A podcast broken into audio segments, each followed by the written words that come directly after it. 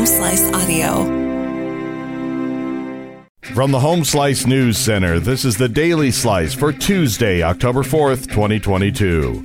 I'm D. Ray Knight. This is what's going on. The U.S. Department of Justice has announced the city of Rapid City has been awarded a $2 million Community Violence Intervention and Prevention Initiative grant, part of a $100 million in grants awarded nationwide through the Safer Communities Act. The grant will enable Rapid City officials to build on recent efforts to bring community partners and resources together to directly address issues such as individuals in crisis, homelessness, crime, and issues affecting the city's youth. The grant will allow funding to create six positions with community organizations Journey On, Wambli Ska, and the Red Ribbon Skirt Society that will be focused on youth mentorship, responding to violence, service navigation, and support community runaway coordination. The funding will also provide for a program manager to administer the grant and manage programming through the mayor's office. For a limited time, South Dakota students can apply to state colleges and universities for free. Amy Rose has the details. Starting yesterday, students can apply to South Dakota's public university and colleges free of charge through November. During the free application period, the South Dakota Board of Regents is encouraging South Dakota high school students to explore and to apply to any of the participating post secondary schools. Black Hills State University and the South Dakota Mines are among those participating. The free application period is open until Sunday, November 30th. The Block 5 development project in downtown Rapid City was projected to start construction in September, but due to unforeseen circumstances, the project is now being delayed. According to the chief operating officer for Lloyd Companies, the delay was based on financials and issues at the bank as they worked through final details. However, the capital has been raised and construction should start within a few weeks.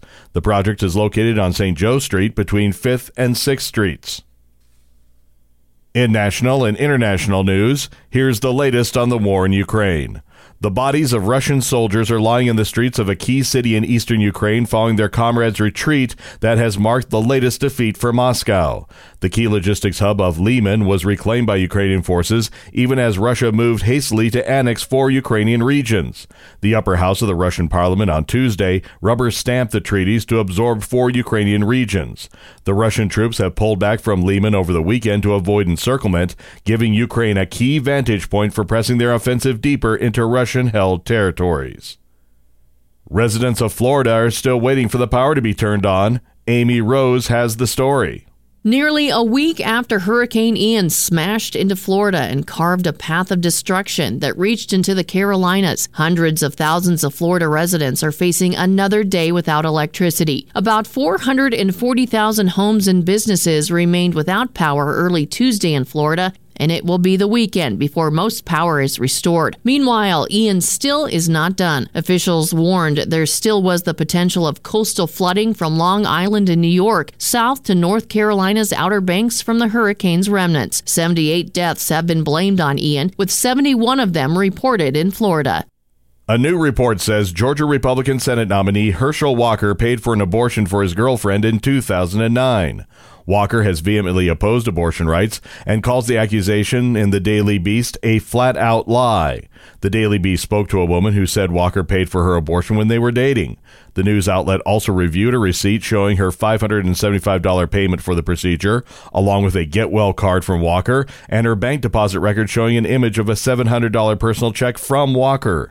Asked Monday night by Fox News Channel Sean Hannity whether he remembered sending the $700 check, Walker says he sent people money all the time. Your weather forecast from the Home Slice Weather Center. Intermittent rain showers this afternoon with a high of 64. Low tonight, 48. And that was your Daily Slice for Tuesday, October 4th, 2022. The Daily Slice is a production of Home Slice Media Group, hosted by D. Ray Knight with Amy Rose. Executive producer Mark Houston. Engineered by Chris Jacquez. I'm D. Ray Knight. Have a great day.